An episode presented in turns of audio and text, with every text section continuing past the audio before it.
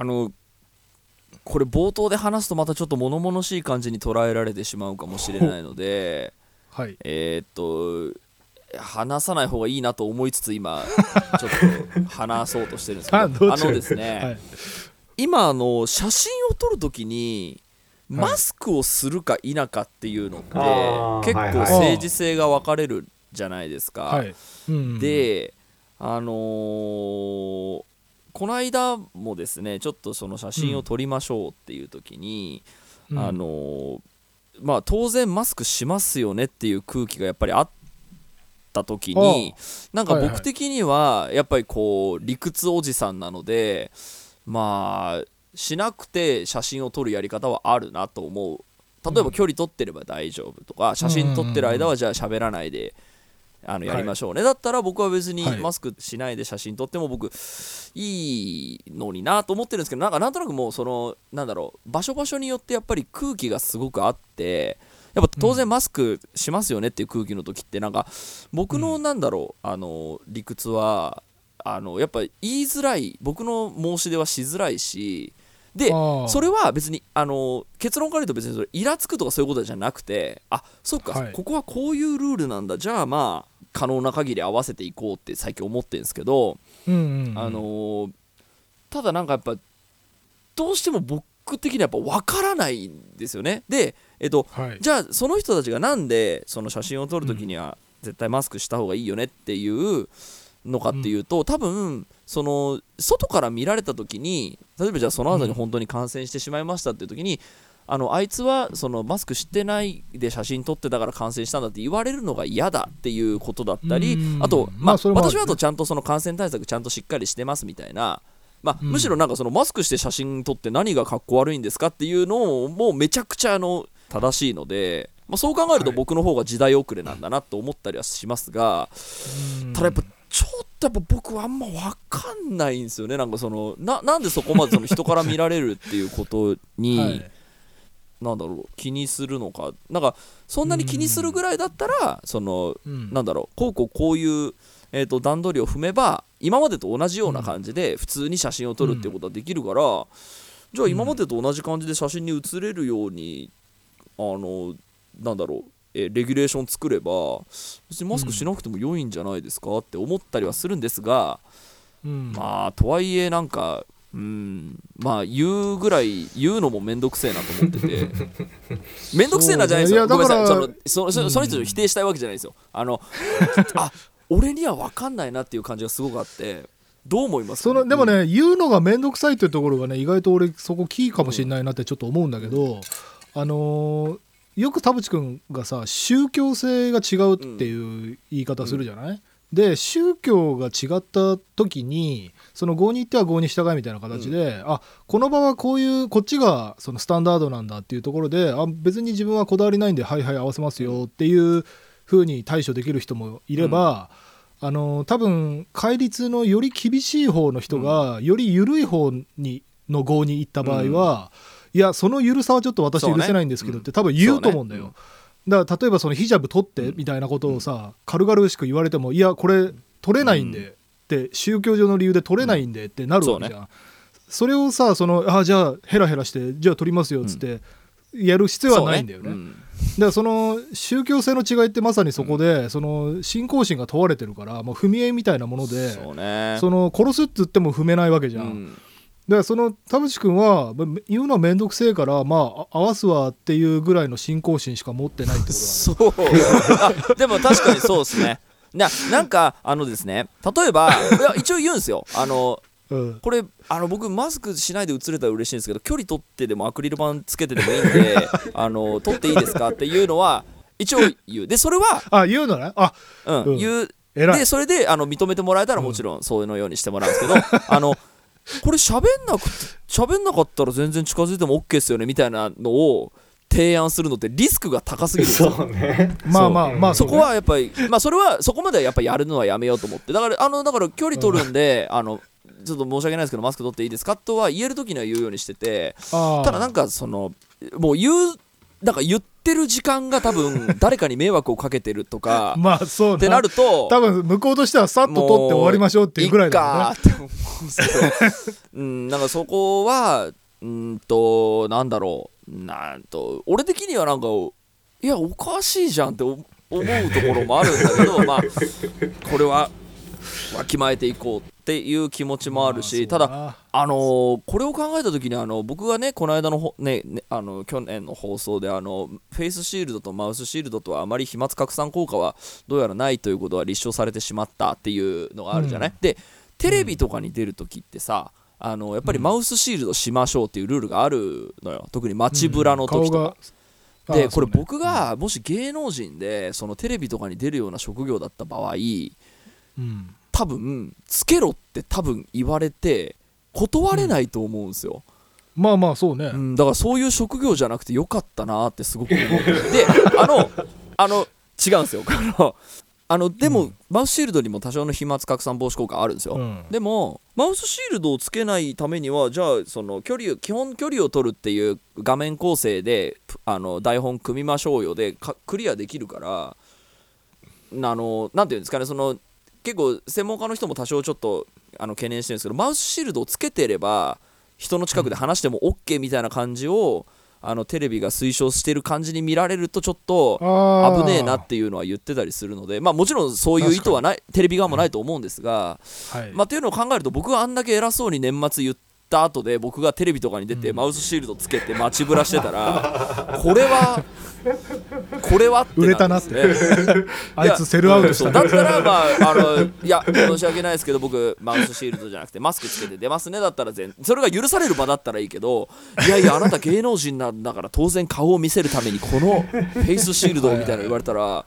俺多分結構 あのその世界にはいたくないなと思って多分やめちゃうような気はするなと思っていやそうだよ。もうあんなのもう こうアリバイ作りでしかないからね。そうですよね、なんか、まあだからそのね、最初の話で言うと別にそんなに、あの、なんだろう、その人たちを否定したいわけじゃなくて、あそういうルールなんだと思って、だそこにまあ、合わせられる限り合わせていこうかなとは思っているんですけど、まあやっぱり、うん僕にはちょっとあんまり理解がちょっと追いついていないなというのが正直なところです。ごめんなさい、これ。いやちょっとねそれで、うん。あそれで俺延長でねちょっともう一個あってその初めましての人とさ現場で会うこと僕らの仕事って多いじゃない、でそのあ初めましてってお互いに挨拶するんだけどその時にあのー一瞬マスクを外して顔を見せるのがあマナー悩む。マナーなのかそのマスクしっぱなしなのがマナーなのかちょっと、確かにね。ま、迷ってて。悩みますね。で一回顔もちろんさ顔を見せることによってさその人の顔の全貌が、うん。あの明らかになるから顔が覚えやすいっていうのはあるんだけどその間も少し喋っる。る するじゃん。確かに。わかる。そのなんかだから例えば「あ田代ですよろしくお願いします」ってマスクオンで話して、その後マスクキュッて取って顔を見せてなんかキラみたいなキラみたいなのもさなんかおかしいんですよおかしいね。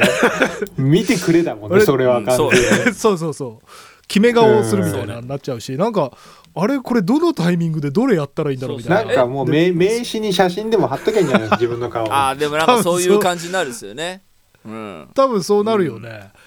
いやあれもねちょっと最近分かっ俺も分かる。どっちがいいか分かんないですよね。帽子はだからもう取るしサングラスも外すしだけどマスクは取らないよねみたいな難しいです ね。でも僕その基本的に距離を取るっていう風にしてるんで仕事の時とかあーまあまあね。うん会議の時とかでも。超だ近くったら距離取ってんだったら別にマスク外した方が僕あのマスクしされてると俺人の顔覚えらんないんでまあね。僕的には外してもらった方が嬉しいんですね。いやいや分かんないよ、俺だって誰もわかんない誰もわかんない時代に。そうそうまあっていうなんかそういうこういろいろなんか全部のことに関してこうこんこんと考えてると生きづらいからなんかまあ あのうまくこう、さっきのあのその場その場うんそんなにあの、ねうん宗教性にこだわりがないのであればそこは合わせていきましょうっていう自分でありあった方がいいなとは思っていますよ。ねはいということで今週も始めます。はい田代智和と田淵智也のタッタチレディオ。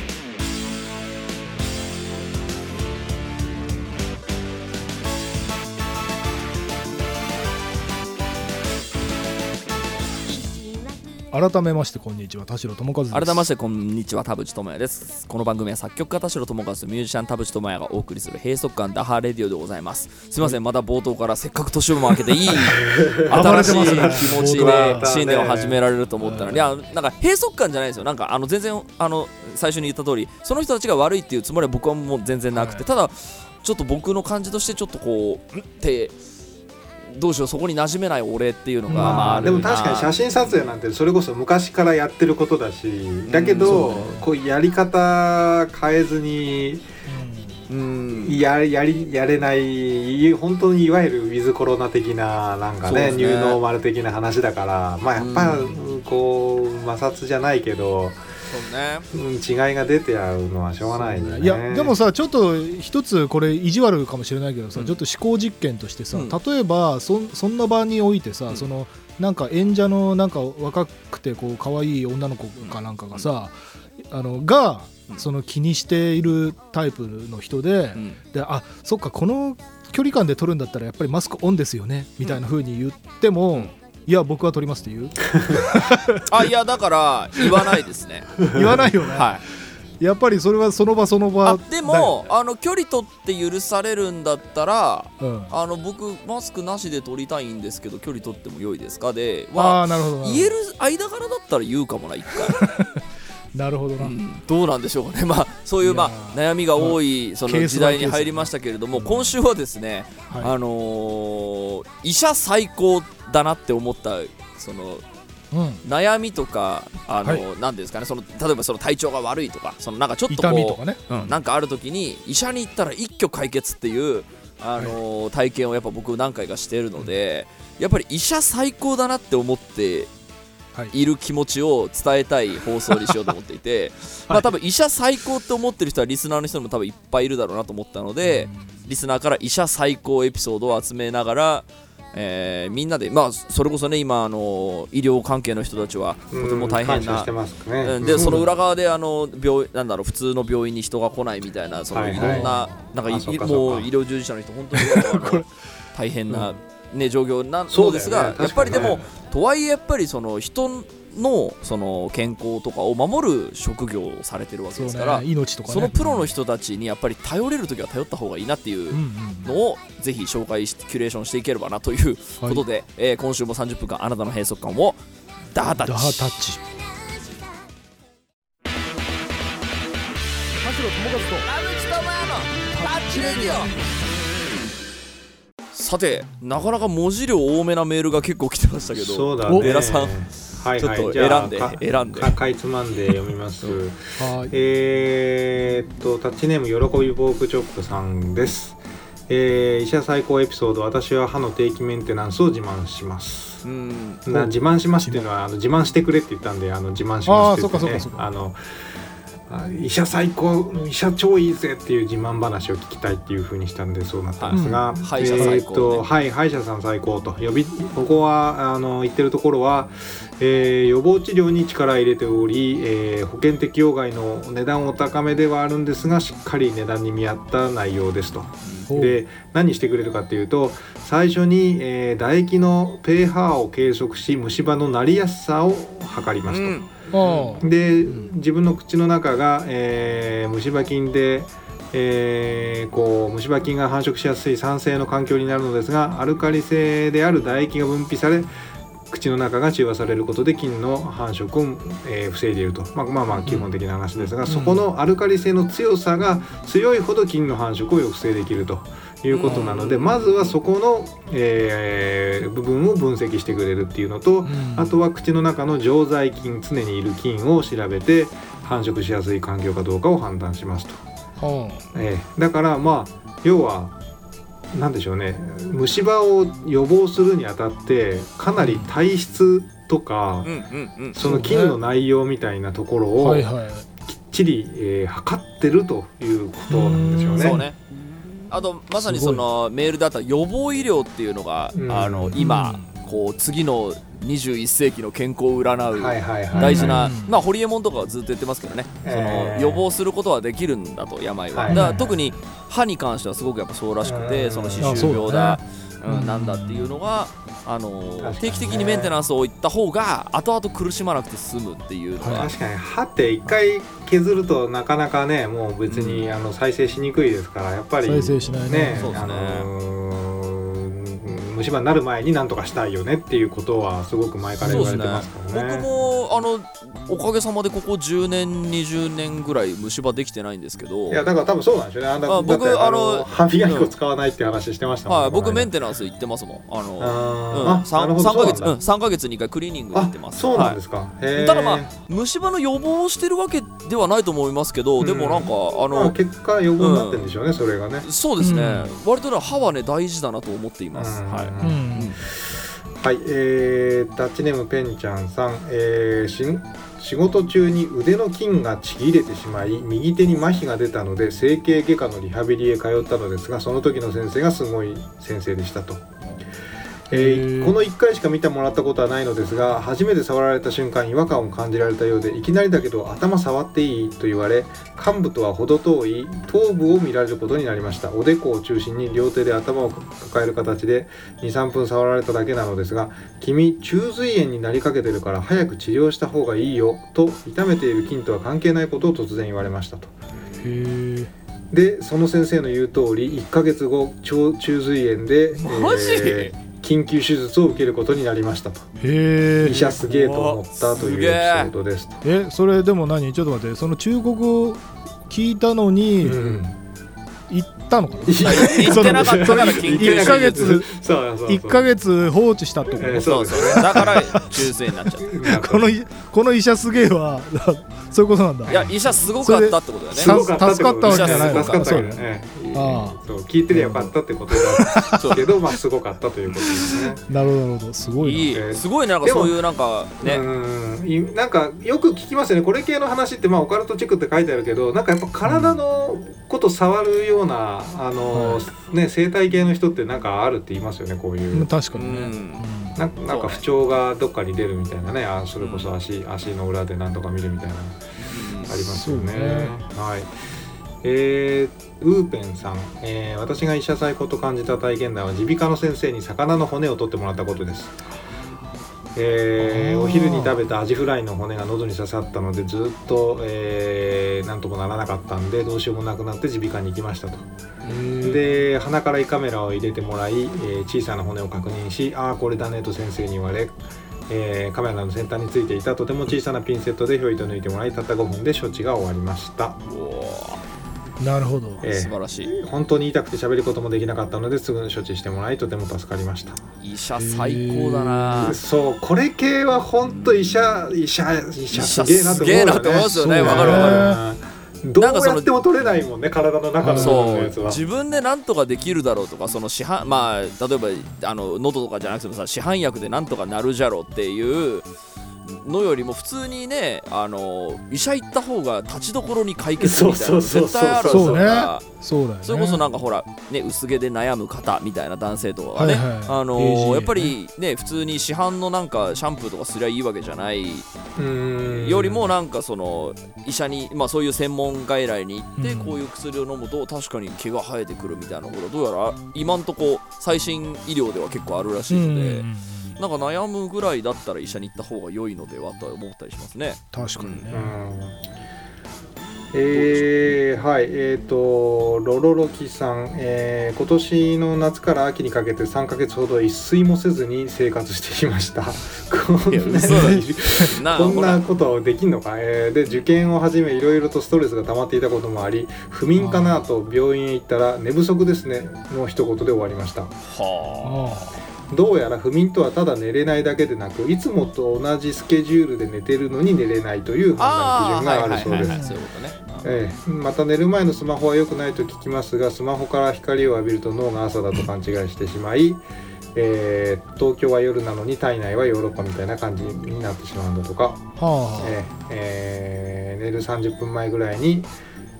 そっとしておくというのが睡眠の導入へと そっとしておく。まあそっとしておくってまた スマホ触らないってことなんでしょうかね。あはい。スマホをねええ。自分をそっとしておく。自分をそっとしておく。はい、えーということでまあ、睡眠に関してのうん確かにこの辺もあんまり医者にかかるって感覚は今まで最近までなかったですよね。不眠外来とかもねあの最近ですもんねでき始めたの。そうですね確かに。あとなんかあの無呼吸症候群とかも今医者に行けばまあ治る一応処置の仕方あるんですよね。CPAP っていうそうそう CPAP とかね。うん。ああれあ系のやっぱりこれは何が悪いんだろうっていうのが今までなかった医療系のうん。方法で治すみたいなのはそうね。医者すげえですよね。そうですね。だから特にそう睡眠障害とかもなんかその心理的なあの現象なのかえーっとなんだろう遺伝なのかとかそのこれって多分医者にかかってみないと分かんないのでそうそうそうそう。だからその睡眠導入剤で済むのか睡眠薬っていうもうちょっと深いやつじゃないとダメなのかっていうのは多分これプロじゃないと分かんないのでうん。だから適当にその市販薬で買った睡眠薬飲んだら寝れるじゃろっつってそうそうそう。飲むと凄まじく寝続けてしまうみたいなそうそうそうそうのもあったりするみたいなんでもうここはもうプロに任せた方が早いあとオーバードーズとかも怖いですね。あそうそうそうそうのそうなんです医者にかからないと。まさにそう。うんそれはやっぱりあの医者の言うこと聞いた方がいいなとすごい思いますね。うん。CPAP もやっぱもう物理的に穴開けろっていう話ですからああいううん。器具とかもねなんか、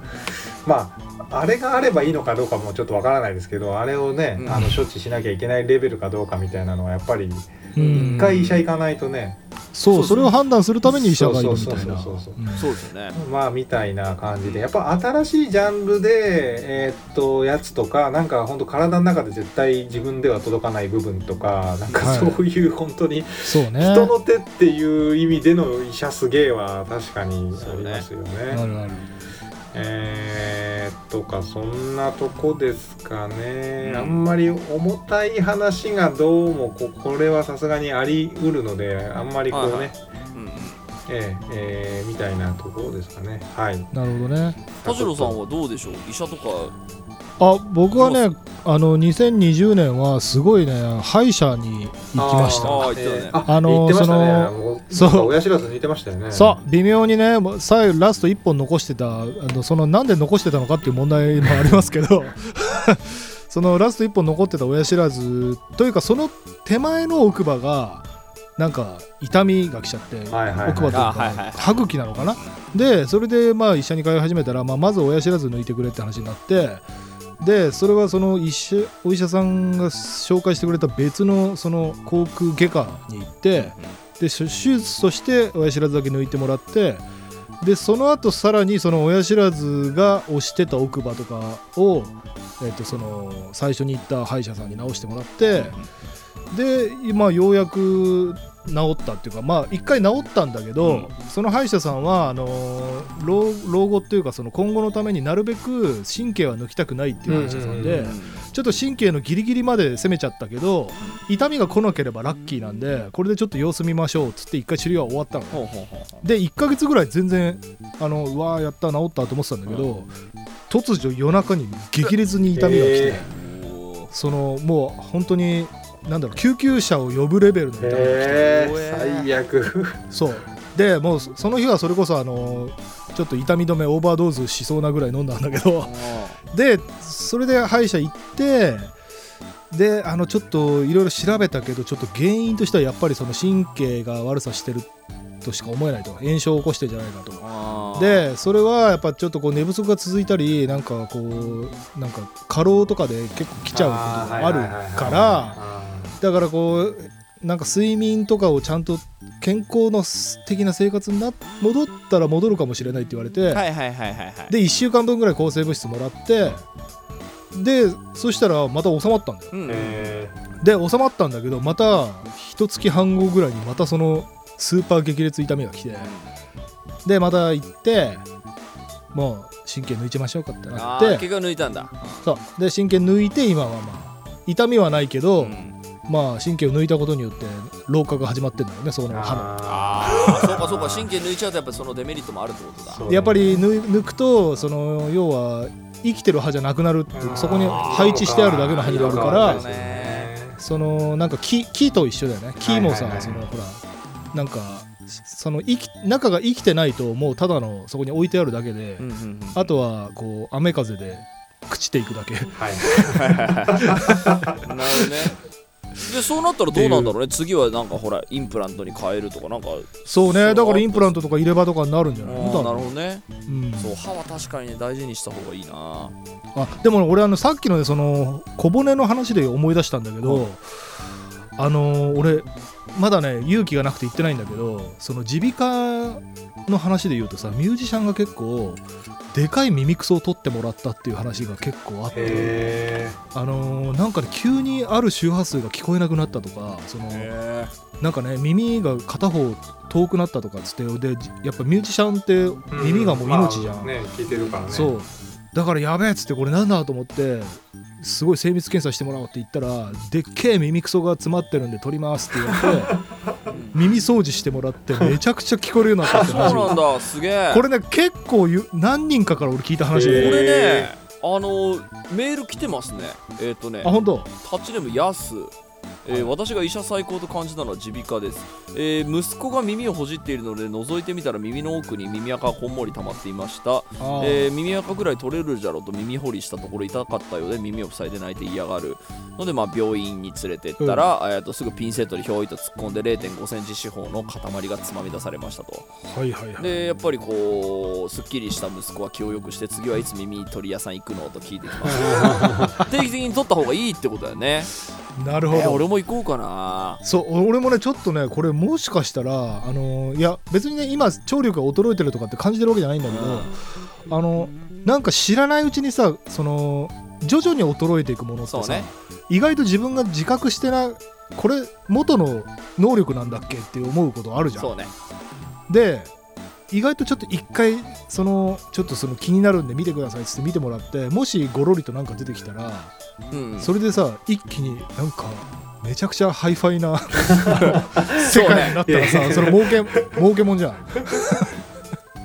そうね。いやその可能性あるなと思って。いや行った方がいい。絶対医者最高だと思う。絶対。そうだって長年の間に知らないうちにこう落ちてる能力ってあるから。そうね。そう聞こえ聞こえなかった音が聞聞こえるようになるかもしれない。そうそうそう。まあただね今ちょっと医療崩壊の危機なんでね。そんなそんな耳用事で病院には。そんはない用事あ大丈夫？自分があだからだそれでみんな LINE を控えるのでそのやっぱりこう全ての医者に行かなくなってしまう人たちのおかげでやっぱりその医者があのそういうなんだろう、えー感染症関係ないその医医療の人たちが全然お客さん来ないっつってはいはいすはい。ごく大変だって言ってるのね。事情はあるみたいなんでだから世の中に迷惑をかけない限りやっぱり医者行った方がいいっていうのはねありますよね私の話になりますけど、はいはいはい。まあ、今回そのこれを募集したっていうのをあと2週間前にあのこ今年の、えー抱負でちょこっと話したのはあれなんですけどあの、はい。私あの今年ですねあのーまあえー全然関係ない余談を先に言うと4月に帯状疱疹やりましてうん。まあだからあれがやっぱり相当精神的に来てた時だったでしょうね。あーのでまやったか。あ、あうん、でもう帯状疱疹はなんか急に痒くなったなぐらいな感じで痒み止め塗ってたら全然収まんないから、う体中に出るやつねでこれなんで今まで来なかったのって言って後遺症残るかもしれんぞって言われてでもまあ言言ってちゃんとそこで抗生物質飲んだら治ったのでまあよかったんですけどあれってやっぱストレスで出るらしいっていそうそうでまあ、やっぱ医者行ってよかった。ただ痒いから痒み止め塗ってだけじゃなくてよかったなと思って。で行ったんですけど、まあ、その後全然これ、えー、と本題に入るんですけど、なんかね僕夏ぐらいになんかねずっと緊張がやまないみたいな症状が特にあのひなんだろうえっ、と音楽を人前でやるときですね、あのまあ当時はなんか配信とかの時とかでしたけど、うんうん。本当になんかね朝から緊張が凄まじくやまないってなってでこれまずいなと思ってであとなんか腕がねずっとつりそうなんですよ。朝から。うん。朝からずっとつりそうでなんか昨日までそんなことなかったのになんじゃろうなと思ってで俺の右腕がうずくみたいなやつ。そうそうなのそうなのなんかこの後出てくるかもしれないなと思いながらただ本当にこれマジで今日演奏しきる自信ねえかもっていうぐらい本当に右手がやばい状況にまあちょっと今多少ちょっと持って言ってるところもあるかもしれないですけど、まずいなと思ってで僕はあの5年か6年前かぐらいに人の紹介で心療内科に行ってるんですね、うん。でうんまあそこはすごくあの音楽のことも分かってくれる良い心療内科だったので、うん。あのー行ってちょっと今緊張がやばいと。だからなんかこう不安を取る薬とかあったらもう喜んで飲もうかなぐらいな感じで行ったんですけどその医者がすげえ丁寧に説明してくれて2つあると多分理由が、はでまあ1つはもちろん緊張っていうな何かのトラウマがあって だからもし凄まじく緊張した時にはこの薬を飲んだ方がいい。でまあ一応あの軽い薬中ぐらいの薬、えっと、強い薬っていうのは3種類渡すけどち多分あの君の症状だったらこの軽症のやつだけで多分大丈夫だから、うん。それでダメな時はちょっとあの次のやつやってみてほしいけど多分これで大丈夫だからって言われへてー。なるほどと思って、うん。で実際それ飲んで人前に立ってみたんですけどね割とすごい大丈夫でわすうん。医者すげえと思ったんですけどさっき言ったその2つ目の理由が30代を超えてでしかもあの今年頭半年ぐらいやっぱひあの体を動かさない時期が続いたから全体の筋肉が落ちてると、あでーそういう時に楽器の人たちがやりがちなのがこれは練習が足りないせいだって言って、うん。その筋力が落ちてるってのってあんまり自分で気づかないみたいなんですね。あで右腕に不調が来るとでこれはああ俺は練習足りないせいだと思ってめちゃくちゃこう楽器を練習するとジストニアになるかもしれないって言われたんですね。あーまあだからあと腱鞘炎とかそうですね。あのだからジストニアのそのあのはっきりしたその由来は分かってないんだけど多分そういうミュージシャンがすごく多いと。だから君は右腕だけがすごく発達している状況だと思うから えーなるほとだからって言ってその焦って今練習しないでくれって言われてあなるほど。と思ってでなんかそのつらない漢方とかあのまあその不安を取る薬を飲んとかもらって、でまあ無事、あのーまあ、その診療内科にいいアドバイスもらってよかったと思ったんですけどその後やっぱりまあ右腕の不調はやっぱいろんなところであるのででもう一回調べたらその整形外科に行こうと思ってうん。うんなんかねあの前なんか前腕なんか K1 なんとか症みたいななんか要は腕が常にだるいみたいな病気があるらしくて、あもしかしたらこれかなと思って整形外科行ったんですけどでまあレントゲン取ってみたらあの君はその右腕の肩甲骨が外に出てるからあの血行が多分悪くなっている。でそこはラッキーなことにあのスポーツ科みたいな病院であのその後ストレッチをめちゃくちゃ教えてもらったんですよ。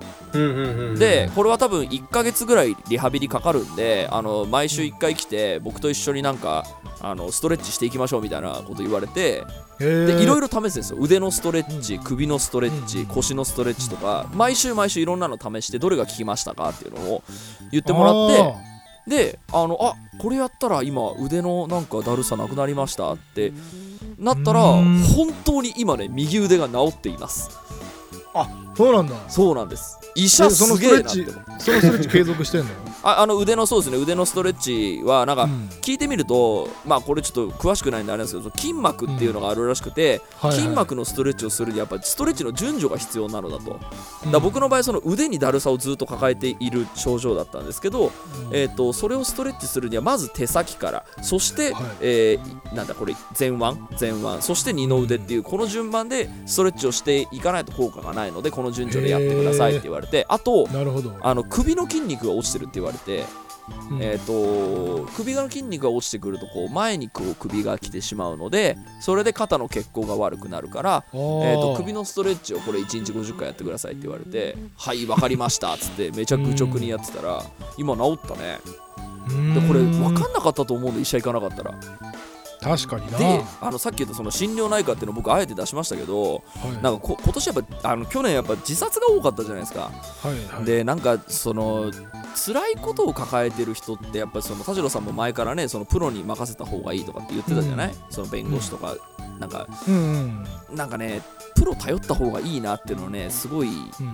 あの思ったんですよね。なんか精神的にもし壊しそうになるみたいな時には、なんかやっぱりその心療内科行くのってダサいみたいな風潮あるじゃない？まあダサいというか、そのあれだよね。えっと自分がすなんかこうある一線を越えてしまうんじゃないかみたいなうん。不安あの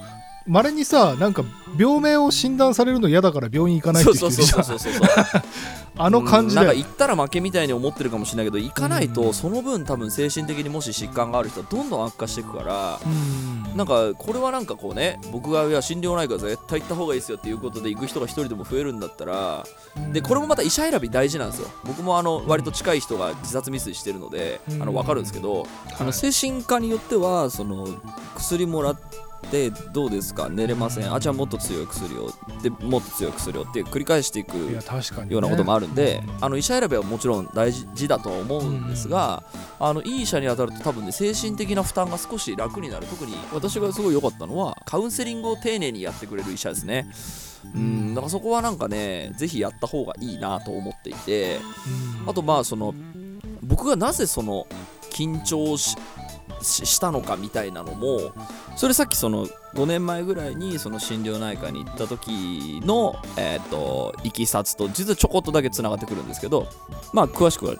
あの割愛しますが私最近あの発達障害っていう本を読んでですねあのまあ、発達障害っていわゆる障害みたいになってるけどあうんのすごいこれグラデーションなんだと。でこれ極度のその ASD とか ADHD っていうもう 障害と認定された人らは明らかにもう症状があってあの医者からどの医者が見てもこれはもう障害だからっつってえっ、となんかその障害者認定されるみたいなのはあるんですけどなんか人ってグラデーションでちょっと ADHD とうん。かちょっと ASD ね。っていうはいはいそれって病院で診断されないんですよ。うん。でそれ丁寧にカウンセリングすることでちゃんとした医者だとあ君 ADHD ではないんだけど、えーとうん。こういう症状はそのちょっとグラデーション的にはこっち側なのでえっていう診断をしてくれる医者が多分世の中にはいるはずなので、はい。うん。まあ、本で出てるぐらいだからそういうのをあの専門的にやってるその医者もいると思うのでうん。で僕多分ね明らかに ADHD の軽度の症状なんですよ。これよ本読んでて完全に俺だなと思ってて、なるほどなるほど。うん。なんかやっぱりその思いつきで喋るとか、うん。なんかねあまああのでまあもちろんその本で読んで私もあ絶対私も発達障害だって言ったところで実はそうじゃなかったみたいなことも当然ケースとしてはあると思いますけど、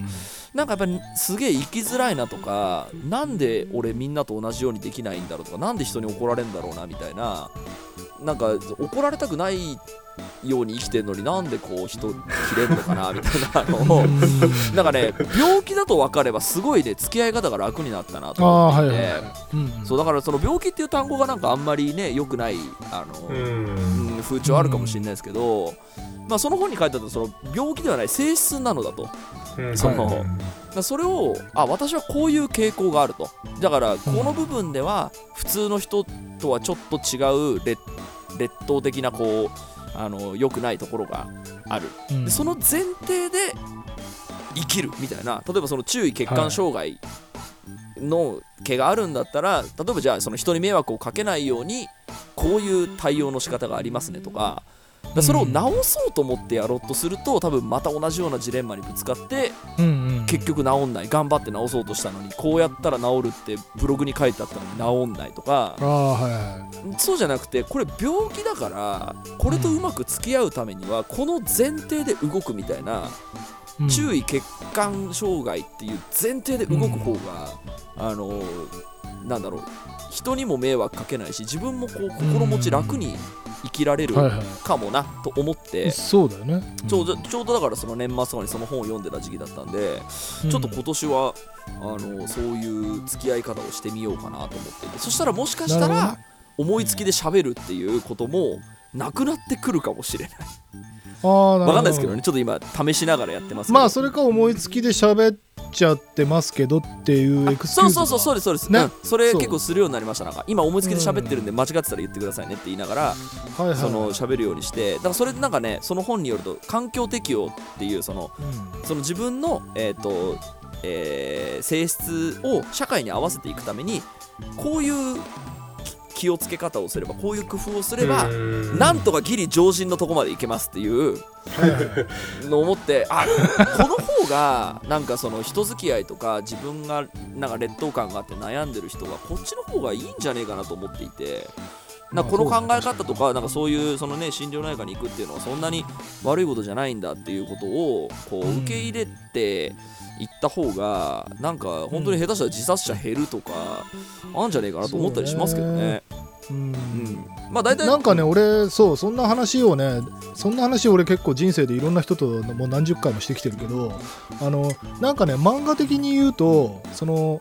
自分のその精神とか体をねなんかまあ道具と思った時になんかそれをかそれを完璧にすることよりもその癖をつかんで道具の使い方を学んだ方が早いっていう、やっぱり考え方があって、でそのそれこそその俺がそういうのを学んだなんか20代前半ぐらいの時だとボディマッピングっていうのが流行って、あのその体の関節の位置とかがじ実は自分が思ってる位置と本当は違うんだみたいなのを学ぶっていうなんか体の動かし方を学び直すみたいなのが流行ったのねちょっとボディマッピングっていうのが。でなんかえっ、とまあすごい今1個だけ例えばで言うと、その人差し指の一番あの手のひらにくっついてる関節は手のひらから見ると、うん。あの一番下の線のところに感じるけど手の甲の方から見るともっと下にあると。あ本当だ。うん。だからその人差し指の付け根っていうのは実はそその1.5センチから2センチぐらい下まで関節があるんだよっていうだから人差し指って意外とそんなに短くないんだぜみたいな。おでこれを知るとあのギターのよく言われる F コードが抑えられるっていうね。おお何それ。話があるのそっかそっか。長いと思ってやれば。そそっか。うみじみ自分の私手短いからとか言って言い訳にしてギターやめる人いるじゃん。だけどそれめっちゃいい話や。うん。あなたの人差し指の根元ってもっと長いんだよみたいなね、うんでそういうなんかボディマッピングっていうのはまあロジックがあるんだけど、で俺なんかそんな話をねいろんな人としてた時にその漫画そう漫画的に言うと、あのねめちゃくちゃ漫画っぽく言うとねその例えばスナイパーがね、うん、この銃は少し右に曲がる傾向があるなだから少し左目に撃とうはいみたいな。ことなんだよね、うんうんうんその自分のメンタルとかボディの扱い方ってそそのくらいの自分の体には癖があるから。あのなんていうのかなそのスコープでセンターを狙うんじゃなくて少し左寄せに狙えばうん。ちょうど当たるっていう、うん。なんかそれが生き方としてなんかこう一番スムーズなんじゃないかなっていう気が今話聞いてて思いました。いいな。そうそうあのねその もしなんかこう今放送聞いててピンタ来た人はその発達障害って本ブログにちょっと貼ってもらうので読んでみてほしいんですけど、うん。やっぱその面白えっと、ADHD はその、まあ、多動症注意欠陥障害で ASD ってその自閉症のあの性質っていうのも結構細かく書いてあってそれ読むとね結構俺の周りでもあこれ絶対 ASD のまあ軽度の人だなっていうのは 結構いるんですよね。いでっぱいいますよね。それいっぱいいますよね分かるとその人との付き合い方多分分かってくるはずなんですよ。うんうんうんでこれが例えばその人の上に立つ上司みたいな人だったらあこの人は ADHD の毛があるからとかこの人は ASD の毛があるから、あのこういう風に仕事を振ろうっていうあのその人に合わせたそのこれも環境適用の一つなんですよね。うんこの人の性質を受け入れた上でこの人が発揮できるその才能を、えー、とだからこの人が劣ってる部分を劣ってるものじゃなくて、えーとその分秀でてる部分に仕事を振りましょうみたいな例えばその自閉症の方ってすごくこだわりが強い性質があるらしいですね。こだわりが強いからできる仕事もあるじゃないですか。ただそのそれの反動でやっぱりこう人とうまくその付き合えないみたいなのがどうやらあるらしいのでだからそれを分かった上でじゃあこだわりが強いあなたにはこういう仕事っていうあの、ね、上司の態度とか先輩の態度対応もできるはずなのでうん。なんか、うんまあ、僕もちょっとにわか知識なんですけどこうやってこう相手を知るっていうことをやるとこう結構なんだろう。なんだろうな対人に関しての考え方がちょっとアップデートされた感じはあって、まあ自分に対してもね、うん、まあみんなだからやっぱりそのみんなが個性みたいなところってさこう結構なんか議論されては沈下し議論されては沈下しって感じが、そうなんしてるんだけどもういい加減ねその多様性をみんな分かった方がいいよね。そうなんですよ。何かが劣っている優劣じゃなくて、その個性違いなんだっていうところが、うん。いい加減こうね浸透したらいい。そうですね。なんか、うん、それで本当にこういろんな人間関係の閉塞感を打破タッチできる気がするんで、うん確かに、ちょっともしぜひあのリスナーの人でピンとくる人があれば少しちょっとこう勉強してみてはいかがでしょうかということで。は寺さんはなんか医者最高ある？いや田淵君のその生態の話を、ねあはいはいはい。言い聞いてそうで あの生きてーと思ったんですよ。僕もちょうど左肩がなんか四十肩っぽくなって。でただちょっとあの東京の医者に1ヶ月何回も通うのちょっと大変だなと思って一回金沢の似たようなことできそうなスポスポーツ系の整体のとこ行ったんですね。うんでリハビリやりましょうっていう、まあ、同じような多分展開だと思うんですけど。リハビリなんだもん。そうリハビリそう最初からリハビリって言われて、ここまで曲げると痛いですみたいななんかそういいう可動域を確かめで、うん。じゃあこういうストレッチねって言われて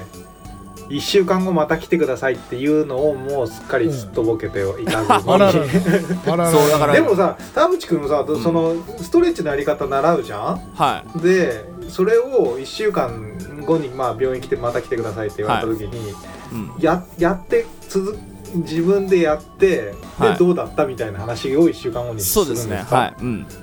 それって自分で続けるのってすごくそう。なんですよこだこれがだから僕仕事に直結するからう うん。やっぱね俺も筋トレ嫌だしなんか物を継続するの嫌だなって思ってたんだけど自分の仕事に直結するってなると仕事だと思えばそれはもう仕事の一部だもんね。本当に結構精神病むぐらい夏やばかったんで俺このままま右手が動かなくなった時に楽器も弾けないメールも打てないってなったら俺の仕事ほぼ全部なくなるなと思いやってまあそうだよね。だからちょっとね頑張りました。あのだからなんとかしなきゃって本当に思ったんでなるほど、ね、俺あんなに筋トレした夏なかったですよ。いやー偉いよ。偉いね。やっぱやっぱねハリウッドスターと同じシステムだね。そのいやなんかさキアヌ・リーブスがあの映画の中だと軽々銃弾を避けてるけど、うんあのメイキング見るとめちゃくちゃずーっとトレーニングしてるからね。映画以外の時間が1年ぐらいあるから、うん。あれだよね。だからまああのー続けられないってことは多分自分の人生にとって実は大したことないことかもしれないです。その寺さんが左腕がもしかしたら上がんなくなるかもっていうのは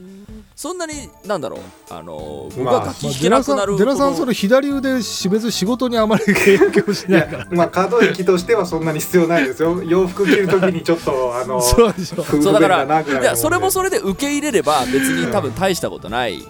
そうかな。でもだってうん。日常的にいたってなるのってもうだいぶイラッとしますよ。ねだから続ければ結構やっぱりねあそうのか。良くなる可能性は高いですね。そうか。じゃあうんまあ再開し負けじとはい。頑張ります。ということでありがとうございました。はいありがとうございました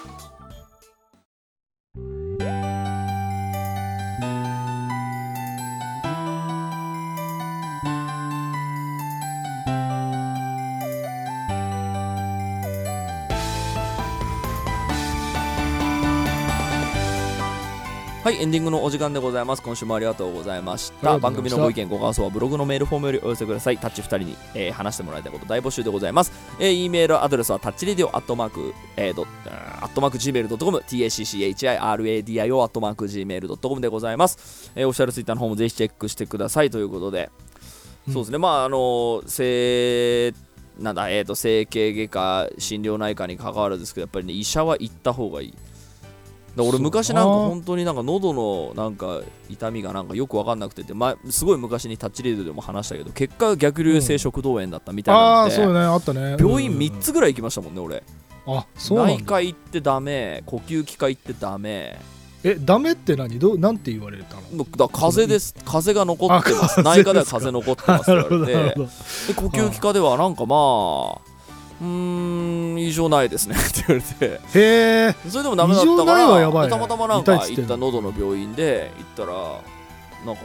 胃カメラ飲みましょうって言われて飲んだらそのはあはあ逆流性食道炎なるほどと思ってへえだからその自分の、あのー性質が分かるとうまく付き合えるようになるので、うん、これやっぱね、あのー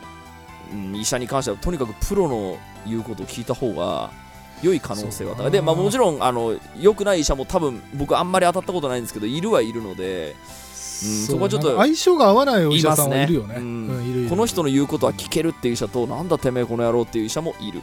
そうそうそう。やっぱ医者も人間医だから、ね、者も人間ですからね。うん、プロとはいえそのちょっとなんていうのかななんかあったなんかあったのかなって思う時あるそうそうありますね。あれ？なんか前の日に振られたのかな、うん、いや忙しい時とかあるんでしょうねやっぱりね。そうそうそうあるある、まあ、なのでまあねそれこそまあ Google の口コミとかまあいろんなあの院長からのメッセージみたいなホームページとかにもあるから、まあ、見て、うん、あこれは合いそうだなって思ったところにあの選んでいった方があの自分の悩みがもしかしたら解決するかもなとは思ったりしたので、はい、ぜひ行ってみてください。はい、ということで今週はここまででございます。はいはい。お相手は田代智和と。田淵智也でした。また来週。